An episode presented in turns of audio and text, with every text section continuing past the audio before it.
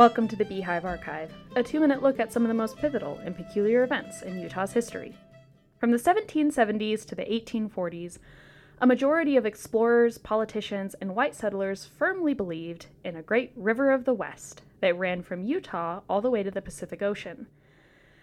Despite never laying eyes on this legendary river, mapmakers recorded it this way for nearly 70 years.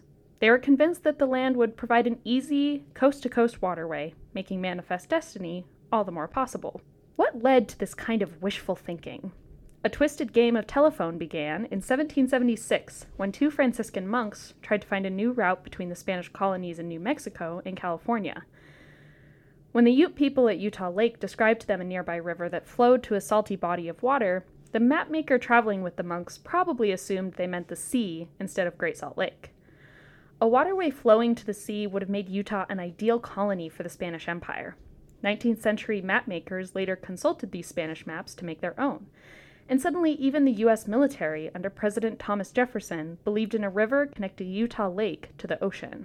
This river was recorded with the same name the Spanish had given it, the Rio Buenaventura, meaning River of Good Fortune. It wasn't until American explorer John C. Fremont surveyed Utah's landscape in the 1840s that Americans learned there was no western Mississippi that flowed to the sea.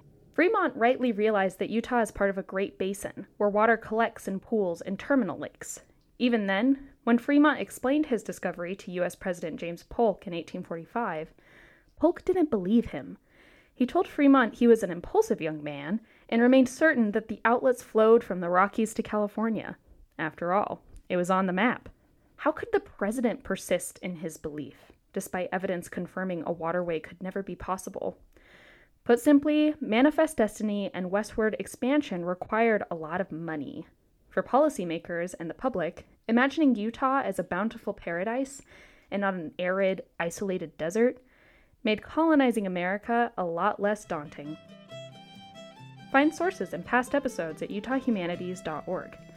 For the Beehive Archive, a production of Utah Humanities, I'm Megan Weiss.